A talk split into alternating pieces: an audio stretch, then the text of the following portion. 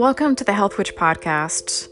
I'm excited. We're still in season two. I've been interviewing incredible people who have so much health knowledge, and I'm excited to get to it. So I'm going to keep this introduction pretty short here. I haven't been as active on Facebook or Instagram, but I am active in many other ways working with clients, and I will be sending out a new newsletter.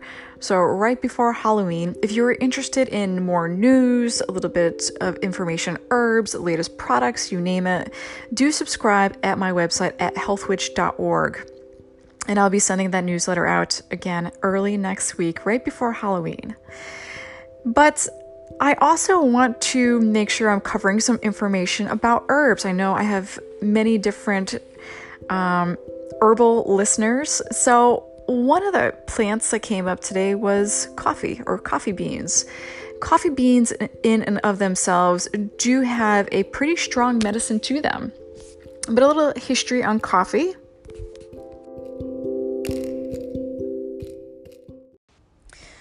coffee has, when we think about a particular herbal substance that's used all the time or a drink of choice, I think of coffee. I am an avid coffee drinker. In fact, I have to be careful though because I do have, even if I drink a little bit, I have a little bit of that anxiety going on. So I always look for decaf coffee. But even the decaf coffee um, does always contain a little bit of caffeine and it does make a big difference where you do or the coffee you buy. I always look for Swiss water processed because much of the other decaf brands actually use particular chemical processes to extract that caffeine out or to dull down that caffeine. So, um, I'm really loving. There's Pure Coffee. That's one of the brands that I've been really um, that I enjoy. Another one is Bulletproof Coffee. That's another one I enjoy. Um, and you know there might be others out there, but you really do have to search for these Swiss water processed decaf coffees if you're interested. But a little bit of history on coffee itself. So, yes, coffee has a huge presence, but it actually originated in the Ethiopian plateaus and by the 15th century becomes popular in the Arabian Peninsula. And from there, you know, I'd say probably the 17th century is where we see it really hit Western Europe um, and then make it to the colonies in about the 18th century. But coffee has really been built upon slave economies and on the backs of slaves. So I think even when you go to buy or you purchase coffee now, always look for free trade. If you're paying only $5 for a bag of coffee, there's a good chance that somebody down the line got gypped that somebody, especially the producers and women, um, are not getting fair wages, are mistreated. So I always advocate to know where your food is from, to have a connection to your food, even when it comes to your coffee and your coffee beans here. So coffee makes its way to Europe, popular 17th century, and actually won papal approval, which is a big thing for a particular drug, right? Something like caffeine and coffee. And believe it or not, for much of Western Europe, the breakfast drink of choice was actually wine or beer. So coffee replaces it in the 17th century. Um, if for obvious reasons, you can imagine productivity goes way down if you're drinking beer or wine in the morning. You're not going to get much done throughout the day. So, coffee was a stimulant. It kept people moving, talking. People were productive. So, and I think for that's one of the reasons, you know, it's really this energizing particular substance. And then coffee makes its way to the New World or New Amsterdam, which is later known as New York, by way of the Dutch. And the Dutch today are actually some of the world's biggest coffee drinkers. Um, the country that's the largest or the most popular of coffee drinkers actually happens to be Finland. Um, and then we had the Boston Tea Party that really kind of throws off that dynamic. Yes, the English love their teas. Um, but really, after the Boston Tea Party of 1773, Thomas Jefferson, quote, said, Coffee is the favorite drink of the civilized world, end quote. So I do always, you know, I urge you to, again, look for fair trade, do some research into your coffee, just like everything you do. And I think, um, you know, it's just important to do that. So look for transparency within particular products here. So I also get the questions all the time well, how much coffee is too much coffee? And when we look, at, you know, I would say if you're if you're going into 375 up to 400 milligrams of, of caffeine, you you're you don't want to go over that, especially if you look at the ill effects of over 500 milligrams. And you're probably thinking, all right, well, what does that mean in terms of cups of coffee?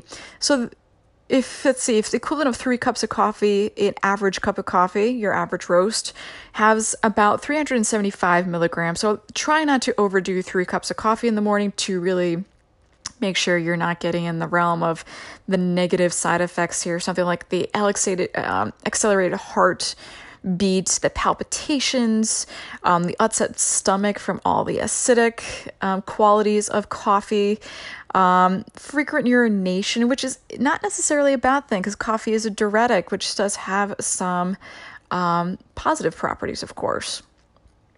And believe it or not, you know, there are other things too. It actually, if as long as it's in moderation, can help if you do have a headache. In fact, caffeine is actually an ingredient that's used for many of your, say, like Tylenol like medication if you're going to pop one for um, headache. And coffee itself, again, it doesn't have all these negative. Hopefully, you're drinking a clean coffee without all the sugar or the cream and drinking coffee as it is. And there are a lot of benefits, not only to easing that headache and minor pain relief, but again, it's an anti diabetic. It helps prevent cancer in some regards, improves cognitive function, it reduces the risk of Parkinson's disease. Um, so, and trying to think if there's anything else. I do want to mention too um, coffee bean in of itself. So if you are going to use the coffee bean or the raw berries, you can use it within herbalism. Uh, in fact, the bean itself, not roasted, can actually be used for its calming properties. So if you're feeling really lots of anxiety, really irritability, especially from heightened emotions, this could be something that you do take. Um, but again, it's not every herb affects people the same, or every drink, or the way we metabolize particular substances. So do use with caution and do enjoy your cup of coffee. On to today's guest, Ivo Dominguez Jr., who is has been very active in the Wiccan and pagan community since 1978, and he currently serves as one of the elders of the Assembly of the Sacred Wheel, part of a Wiccan tradition. So, a form of Wicca um, that the Assembly practices is really drawn from or drawing from inspirations from astrology, the Kabbalah, Western magical traditions, and folk traditions of Europe. His techniques and insights are rooted in the synthesis of traditional metaphysical teachings, modern science, and memories from past lives. And he also happens to be part of the core group that started and manages the new Alexandrian Library Project. He is also the author of many different books here uh, Keys to Perception, Practical Astrology for Witches and Pagans, casting sacred space. Um, another book, Spirit Speak, knowing and understanding our spirit guides, ancestors, ghosts, angels, and the divine. And the list goes on, and I'm really looking forward to his upcoming book, The Four Elements of the Wise. He also happens to be a computer programmer, the executive director of an AIDS HIV service organization, a bookstore owner, and many other things. And we had talked about during this podcast the importance of really supporting small business, especially those small bookstores. And I know in my time of quarantine that I've been reading so many different books and I did want to throw this link out there to you. If you're having trouble finding those small bookstores, you can check out indiebound.org. That's I N D E.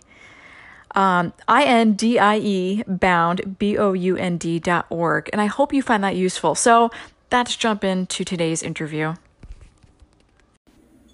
All right, welcome Ivo Dominguez. So please, we'll start off the podcast. Please introduce yourself how do you define yourself, and do you consider yourself a witch? I do consider myself a witch, and have uh, since eh, I'm going to say it's it's a long time uh, since about 1975. Uh, I'm 62, so I've been at this a while. And I started, as uh, many people, seeking through every faith I could find, every kind of spirituality I could find. And what I found was that I was most at home outside in nature and most at home working directly with uh, energies and spirits and the powers around me uh, without an intermediary between me and them. So, witchcraft was where I ended up. I did a lot of searching, not just in traditional uh, systems, but also in a lot of the spiritual, magical spiritual traditions as well. But I think what makes a witch, and there's a bazillion different definitions, and honestly, they're they're all necessary because there's not one way to do this. Sure. But um, for me, the thing is, a witch works directly with the powers of life and death, the physical world. Yes, that means reaching out because I think that our reality is bigger, but it starts with here and never forgetting that we were born on this plane for a reason. Yeah. So, well said. So, I want to transition a little bit over to how you incorporate spirituality within your everyday practice and what does spirituality have to do with health? I think you know, I've been working in health for so long that spirituality gets pushed to the wayside, right? We're so worried about our physical, our outer being.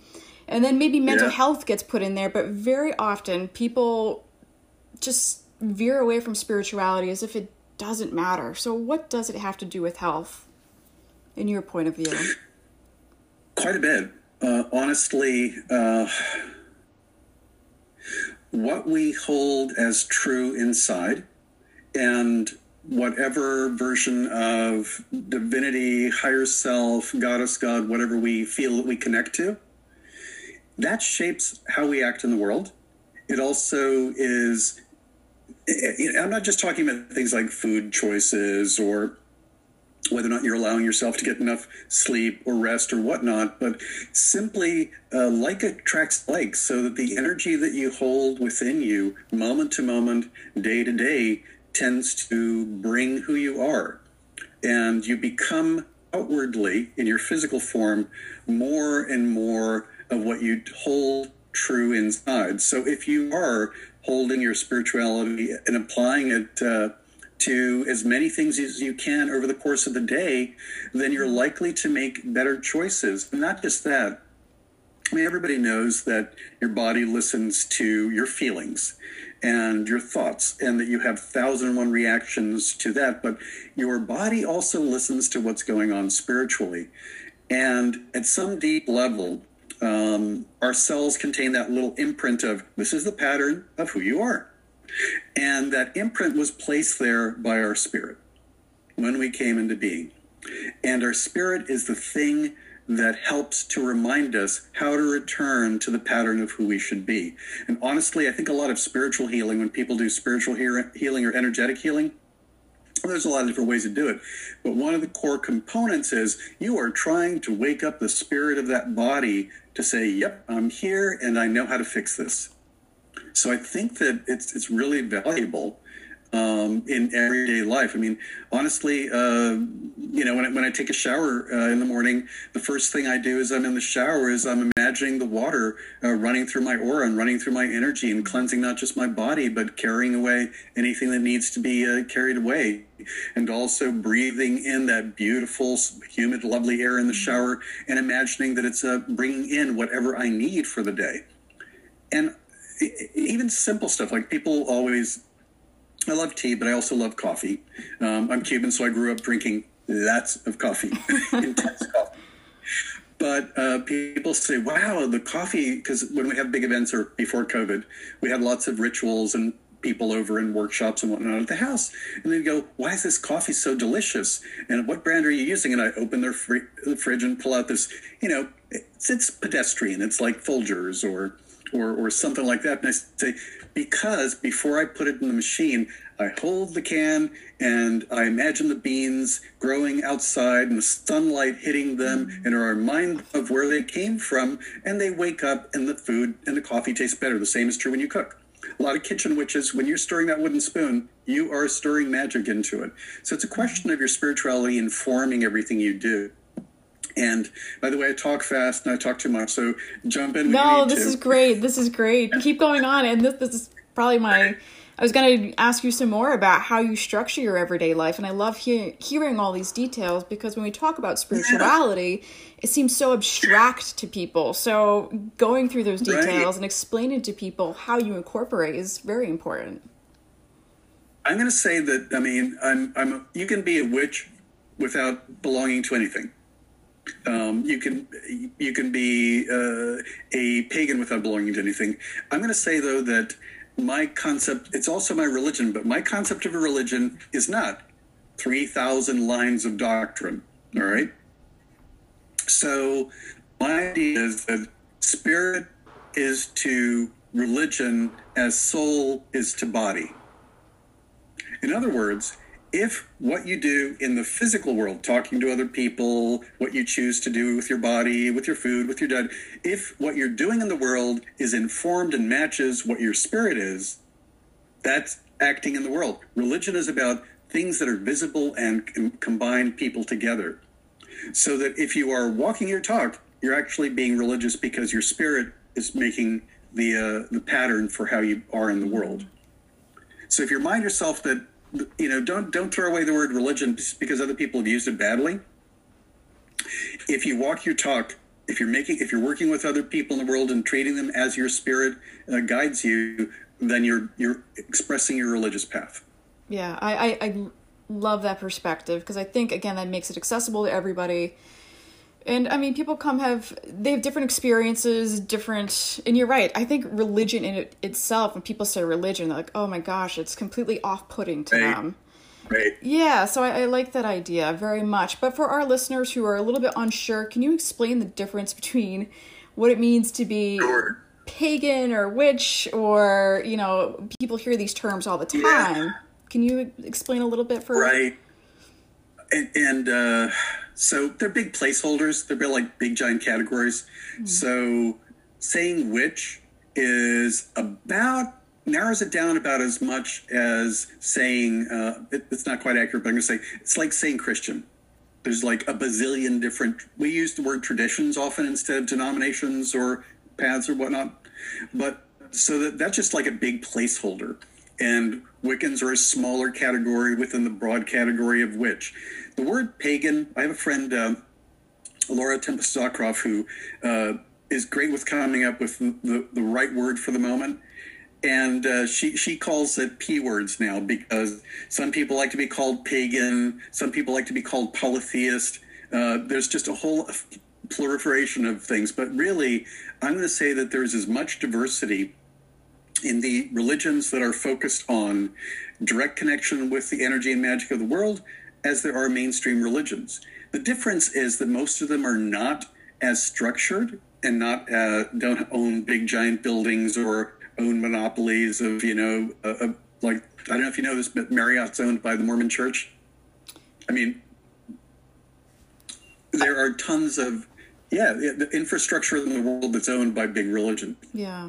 But a lot of the pagan, a lot of the pagan ones, a lot of the witchcraft ones, it's really small groups of people, and some people don't like the word pagan or witch, and they call themselves something completely different. And that's cool because self-identification is probably the most important thing. But one of the things that you'll often see people that use those words to self-identify, like witch or pagan or or wicca, that's without trying, I can come up with like 30 identifiable, named, separate uh, religious traditions, systems. But people act in the world this way. They believe that they can, uh, they believe and do commune with the powers around them. Many of them work with the elements. Many of them work with spirits. Some of those spirits of the dead, some of those spirits of nature, some of those goddesses and gods, or beings that are be gender, frankly. Um, but the biggest thing, though, is uh, and uh, I think it was Starhawk who first said this. Uh, Miriam Simos goes by Starhawk as a writer, and she said that it is a religion of poetry rather than a religion of law. Mm. You look at what's around you, or you look at and, and you interpret it. You bring your own meaning and apply it to what's present. So, another distinction is people will often say that uh, you know, they, their religion has a sacred book. I'm going to say that we that we don't. We have tons of books and tons of writings and tons of stories that we think are valuable, but there's one that we see all the secrets are there. All the guidance we need is there. Requires a lot of personal accountability if you're going to do it well. Mm-hmm. Yeah, and I think that's part of that too is people call witchcraft a craft. It's a craft that you have to meld, make it your own, yeah. make it make sense yeah. to you, and it's something you have to do all the time because it's yes you know it's something you have to work at people think you wake up and you're a witch but it's something that's very conscious you have to do it it's part of the craft it's it's an active it's not something yeah. you're on the sidelines looking in it's something you're very mm-hmm. active and in it um, right. yeah and i love the way you mentioned it's more of a poetry than it is a law and i think that that's perfectly put and i think that's the intersection too between art and witchcraft and really crafting beauty around you and i think that's that's huge. Um, so i did want to go into you have an upcoming book which i'm very excited about called the four elements of the wise so can you give us a snapshot of what your new book is going to um, encapsulate Sure. I mean, though, though, I will say to you that honestly, I've I've written a couple books, and in my mind, they're all one book. They're just like the next big chapter. um, because in my head, these things all interrelate together, and it's often hard to spin out. This one, four elements are something that are integral to many systems of magic and witchcraft, and they don't get the respect that they need because it's almost like, oh, here, memorize. Uh, these qualities about four elements. Uh, you can use them the following ways and move on. It's kind of like they are building blocks of the universe. Um, everything is made out of the elements. Now, people that have a more scientific bent are going to go, well, blah, blah, blah. Uh, that's not so. And, you know, in a sense, they're right. And in a deeper way, not so much. If I were to grab a, a prism and throw a beam of light through it, and we have in front of it's not useful. It's beautiful, but if we want to say, "Hey, look at that! Uh, that's the that's the blue green right there that I really love," or "That's the that shade of orange. That's the one that uh, we need to uh, paint the room," or whatever. Until you have the words to break up that solid continuum from from uh, ultraviolet to to uh, deepest red, until you create the words, you can't summon the color, and you can't communicate it to other. The four mm-hmm. elements are like color names for basic properties of essence and form and matter in the universe. So we're made out of the elements. They're being composed just of the elements, elementals. There are divinities that have a particular connection to the elements. There are psychological attributes to them. They've been applied to the four humors and health systems. Um, if you look up anything in herbalism, often you're going to find how different materials are associated with, you know, this is an herb of water and mm-hmm. Venus or et cetera, et cetera. So also knowledge of how the elements work together is a way to understand how to make use of the materials in the physical world. And also, I'm going to talk about the elements as you are made out of the elements. So, like calls to like. This book is theory, it's practices, it's ritual suggestions, it's how to nature with the elements. It's a, it's a lot of stuff. But uh, I start with the like calls to like. The elementals, the elements and the elementals that live within you are how you get the attention of the forces of fire and water and earth and air outside of you. By awakening them within, you get the attention of the ones that are without. And through that kinship, you create a connection and, and ask for their help or cause that power to flow. Or discover where there are imbalances uh, in, in your elemental mix. Mm. By the way, equal balance of everything is not right for every individual. We're all set up differently. So it's a question of reasserting your balance, not some artificial idea of what balance looks like. But it, I mean, it's, it's a soup to nuts kind of book. Um, and I was asked uh, by several friends, please get around to writing this one. Uh, we want to be able to have something that goes from really, really stuff that uh, a newbie would understand to layers further on in the book where you go, yeah, it's going to take a while before that fully sinks in. I mean, I could blather, but I better stop. No, that's great, and I just it and that's why I asked you to be on the podcast because I saw the intersection between health and all these different elements, and I'm like, oh my gosh, yeah. the book is going to be fantastic. Um, but I think yeah. about Ayurvedic medicine and the doshas, and you know, I think people can conceptualize that a little bit easier. But I think for people who are not or more inclined for the witchcraft community, that's a great book to really conceptualize. You know, our you know whatever word you want to use outside of dosha, but it's I think it's just a, a great source. Well, and indeed, almost every culture that develops a, a, a system of uh, spiritual energetic healing or does ritual of one kind or other comes up with its own equivalent of the elements as a way of naming things. Because you have to name things to be able to grapple with them and work with them. Sure, sure. So I will point out something real quick because people get confused between the uh, five Chinese elements and uh, the four elements plus uh, spirit or ether that show up in Western stuff. Mm-hmm. The quick, the, and, and they both work in very different ways. And the quick thing I'm going to say as a, as a starting point is that the, the four elements of the wise plus the fifth one of spirit or ether, which I'm going to maybe talk about that as well, are states of being. They are containers for qualities. They are sources of qualities, but they remain forever themselves Whereas the five elements in the Chinese system are states of transition because they're always moving and shifting and becoming the other and reacting to the other. Mm-hmm. So that, in a funny kind of way, uh, the, the, the four elements uh, in the Western way are really uh, more static or more receptors, and the Chinese elements are much more active. But they are an attempt to describe how things come into being and how they change. Just a different, they're just coming from very different angles. Mm-hmm. Yeah. So. By the way, I'm a pitta pitta. no, go ahead. Sorry, I missed that.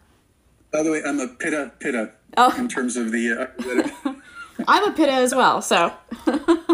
I gotta be careful. um, so I, you mentioned, you know, peas, defining people as the peas. Um, you also have some works on psychic, developing psychic ability, um, or at least. Can you talk yeah, a little bit more about what it means to be psychic? And I know not all witches call themselves psychic, and not all psychics call themselves witches. And I, I know, you know, there's different definitions there, how people choose to identify. But I right. want to talk to psychic ability and how we could, how people could use it. Or maybe we'll start by defining it. How do you define it? to be psychic?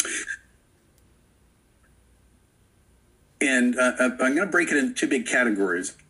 Uh, be, uh, so that first, people have probably heard words like clairvoyant or clairsentient or clairaudience, you know, the capacity to hear or see or just sense or know, etc. And they all those that start with clair, which is means light, the person is aware of the information as it's being sensed. In a lot of ways, it resembles our physical senses, but it's it's being processed differently. Then there are things that uh, I call the noirs, the darks. For example, when if somebody is using a pendulum to to divine something, they're not in control of the motion. If somebody's doing automatic writing or automatic painting, they're not in control of emotion. If they are doing trance work and speaking, they're not in control of, of what's coming and they don't know what's coming out of their mouth until it happens. Here's the those are like the two big categories of psychic perception. Those that you are not aware until you see it in front of you, and those that you experience as if they were a different set of senses. The thing with psychism is, I think every single living being if it has any level of self awareness, which covers a lot of the critters on the planet, not just us, mm-hmm. um, they are constantly receiving information from multiple senses that are not physical. Here's the thing um, whether or not it rises to the level of our waking, normal waking consciousness, the person who's talking right now and you listening to these words, we tend to learn how to block that out. Now, a lot of times people do the well, the culture doesn't want you to do this, blah blah blah. Kids are taught not to believe in their imaginary friends or not to see things, etc. Or you're told, oh, it's evil if you're seeing or hearing, blah blah blah. That's true, but there's another big one. Uh, you have to be oriented enough to the physical world to be safe walking down the street, uh, taking public transportation, or driving if you have a car. You end up having to be focused on your physical surrounding just for the sake of safety. The problem is that it that becomes a habit and it becomes really easy to when at the back of your head or tapping on your shoulder from deep down inside you, something's trying to show you something or make you hear something. Well, you, you kind of like tamp it down because I got to pay attention. I'm doing stuff. So we develop a habit of tuning out anything that is deep down, which is why sometimes people have uh, profound psychic or magical experiences or spiritual experiences when they're extremely tired or when they're extremely overwrought, or when they've intentionally done things, uh, dancing, drumming, chanting, uh, something to kind of let go of that over controlling uh, normal waking consciousness to allow that stuff to arise. The thing is that everything that we experience as psychism is filtered, processed, and has to be translated into images or words that this part of us can understand. And that's not the biggest part of us. We are much bigger than our, our normal waking consciousness. So everyone is psychic. Everyone picks up the broader universe, but how much gets through is going to be about their temperament, their psychology, their life experience, and to some degree, how safe they feel to let control. Because the other thing is, you're told you're crazy if you see things or hear things in this culture. Mm-hmm. Man, that's gonna that's gonna kind of clamp it down. Yeah. So, yeah, everyone is psychic. Yeah. So, okay. And I was thinking about this too. How might we use psychic ability to really work through something like anxiety or depression? I, you know, a lot of people are, you know, just the current time we're living in, the midst of this pandemic. How might we use psychic exercises or really hone in our, our abilities to just, again, take care of our, our overall health? Sure, and and uh, a couple a couple of ideas, and I'm going to suggest also that uh, picking empathy is also part of the mix, picking up on people's feelings as well. So, as a for example, I have a friend you probably do who uh, is always doing the they barely tolerate me, they hate me, they're not really my friend, they're being me, but they don't like me, kind of some kind of weird thing going on in their head. It's like if you were to open up your psychic senses, you would feel how I feel about you, hmm. and you'd find that isn't your fear so, but but so part of it is if we were more open. Now, sometimes we might get our feelings hurt, or just, or you know, or we might get warned off. That's not a good person for me. So that if you believed that you had the capacity to open up and that that additional information would allay your fears or or give you a reason to make a different choice, that would make a difference. Also, not feeling as alone.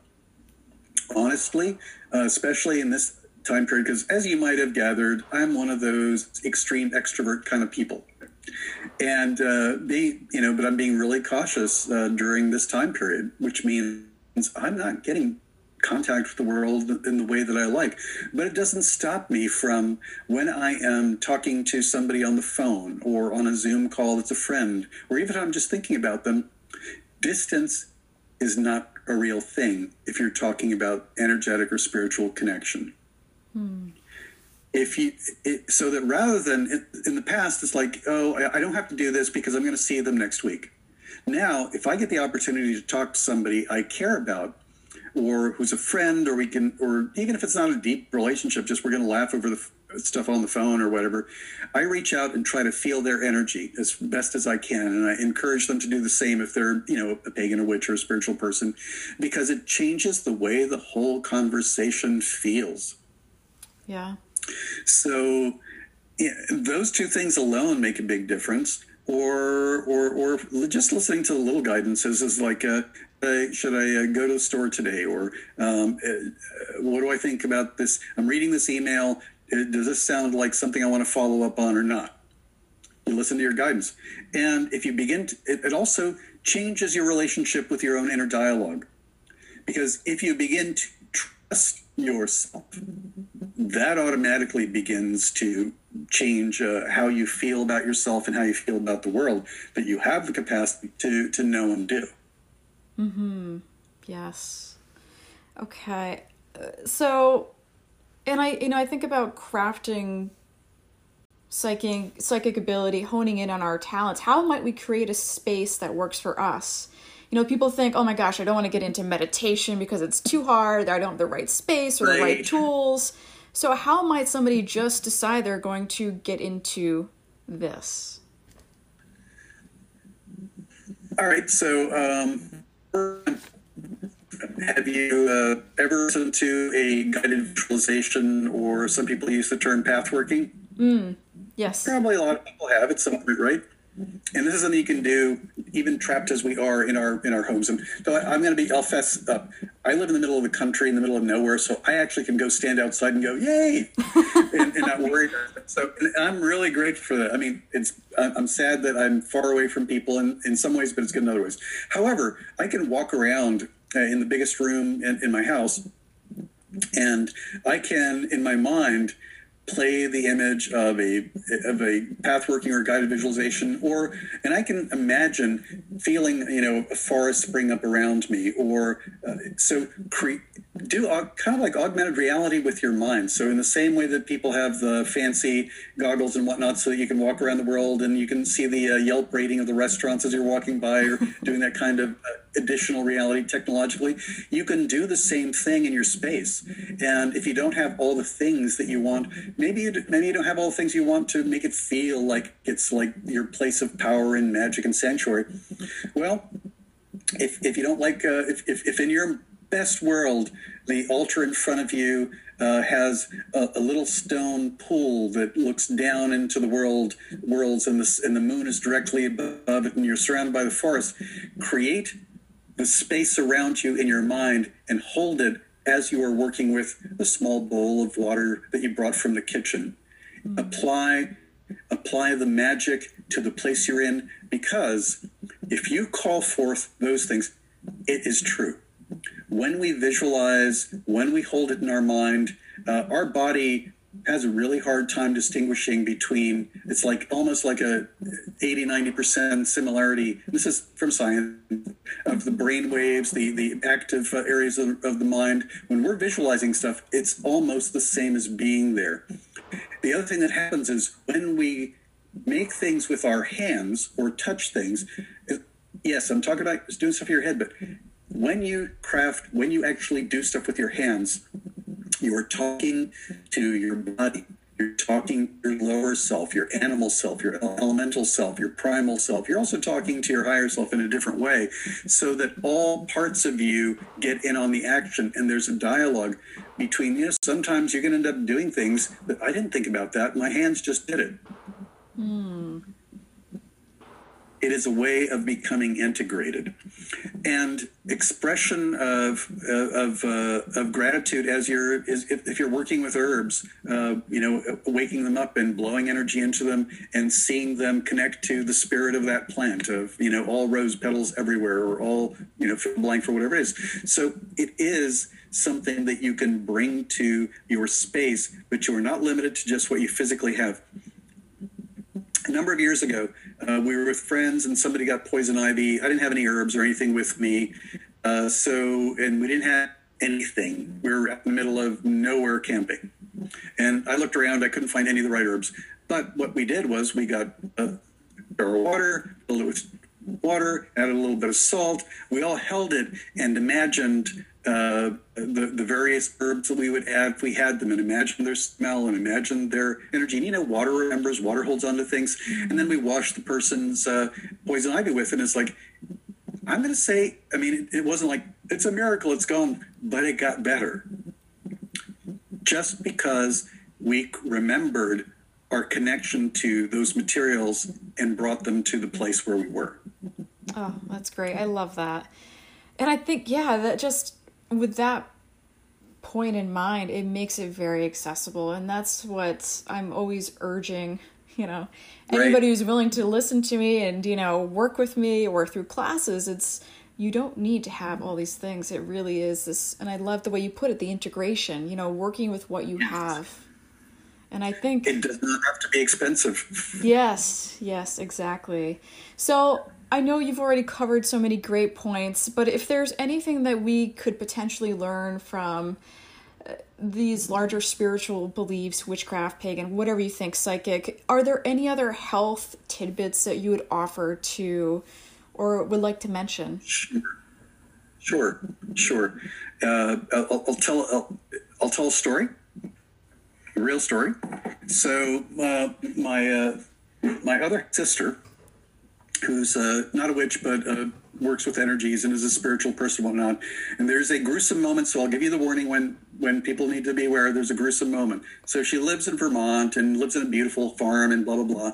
And she was, you know, splitting her firewood for the winter, and she was in a rush, and she didn't move her her thumb out of the way fast enough. Mm. So the machine went and took off a chunk of her thumb. And she's very cool and calm. She picks it up, goes in the house, throws in a glass of milk, starts calling up all her friends to send her heal energy, and uh, calls me and says, Hey, it's taking a while. I can't find any doctor around here willing to try to reattach it because oh, it's it's not worth it. It's not going to work anyway. Blah blah blah blah blah. So so uh, I said, go back outside if you can. I want you to put you know the machine's turned off. I want you to put your hand on the uh, splitting machine and say i'm not afraid of you and uh, it was neither of our fault. And then i want you to get uh, if you can kick over a stone. If not get somebody to help you. She has a husband and kids. Mm-hmm. and find a salamander. She found one in the woodpile and i said sit with a salamander and say i want to, pa- to borrow the power of regeneration mm. and if you remember as human beings, as we're developing in the womb, we go through all the different stages of evolution that we've been through before. That little embryo fetus looks like every kind of critter that's been before us. So she asked, Can I borrow this power? Uh, uh, and, uh, and she felt like the exchange was made. Guess what? She got somebody to reattach it. it didn't fall off. And uh, it has a thumbnail, um, works slightly shorter than it was before. but the point is, that's an example of magic. Now, that's a pretty dramatic one. but uh, like, uh, I grew up in Florida, and my skin in Florida don't work really well together. Um, all my relatives, by the way, are if they think about sunlight, they turn dark brown. I'm the palest bunch. So you know, but kids, I love being outside. I said right. Mm-hmm. So I've had I had uh, a mole right here that went bad and had to be removed years ago. And I had a couple of friends. Oh no, no, no, no. Um, and you know what? I said, I'm going to talk to my skin. I'm going to shrink myself down to the the level where you know if, if, you've done grounding and center meditation you focus all yourself in one place and find your center. Well i moved the center to where the wound was where the mole had been removed. I have a slightly pale spot of skin. That's it. Mm. and they they had and they had dug really deep. It almost came through on the other side of the lip kind of thing. And it healed much better than they anticipated. When I was a kid, I had serious asthma. I would turn blue, end up in the emergency room all the time. I have maybe an asthma attack a year, every other year, and it's usually after I do something stupid like uh, hanging drywall and sanding and painting and you know exposing myself to all sorts of crap. And it's because I breathe energy into my lungs and down into my diaphragm every day. So there is no reason why every single thing that you can do any is it, well it's just a minor boo-boo put some energy on it imagine the work um, oh this is really inflamed and swollen okay i'm going to imagine that uh, there's this cool blue watery energy swirling around it, uh, until the, the swelling return goes down oh this area needs more life i'm going to imagine a peachy red uh, around it so that the blood flow increases the and, and, and ask for the fire to return to that place if it's gotten cold. Mm. Ask yourself in every situation, I'm a magical being. I'm going to use magic. And it becomes a habit after a while, and you find a use for pretty much everything. Yeah. Oh, I love that. So I would like to conclude this by can you tell listeners where to find you? Again, your latest book is coming out, maybe where they can find the book when it's coming out, and just anything about yourself. So, I guess the easiest thing to do is uh, look me up on my website, uh, ivodominguezjr.com. pretty straightforward. Uh, I'm also on Facebook as an individual and as, have an author page. Uh, the books, my books are coming uh, through Weiser, Red Wheel Weiser, which means that they'll show up anywhere where books are. I mean, they'll be in the bookstores, they'll be online. I always, whenever possible, I recommend to people please buy from ind- independent booksellers first. Um, keep alive those uh, resources. I know not everybody lives uh, in places where there are any, but if you have them, please try to use IndieBound or, or your local shop. Um, yeah, and I've been teaching classes online of late because of this COVID situation. Mm-hmm. Um, I don't know what, what, else to say. I mean, uh, look me up online. I'm, I'm, I'm very easy to find. Uh, and once this is all over, I'll go back to my normal behavior, which is going from event to event to event and, and traveling a lot, which is my normal. Yeah. Okay. Thank you so much for this. I it was an absolute pleasure. So thank you, thank you very much. So this concludes today's episode. And I if you have any questions or just want to reach out to me, I am very much accessible. So you can always reach me at info at healthwitch.org. I also have my Instagram um, at health underscore witch underscore. Also, I do have a page on Facebook, which is just simply Health Witch. Though do know I haven't been as active as I had mentioned previously to all of you, but I, I do answer questions and I look forward to any feedback that you do have. So, everyone, be well. Enjoy Samhain coming up. Enjoy Halloween. I am looking forward to all the festivities, even if they are more, I guess, to myself this year, being in the state that we're still living in, part of this pandemic. But anyone, everyone, be well, stay safe.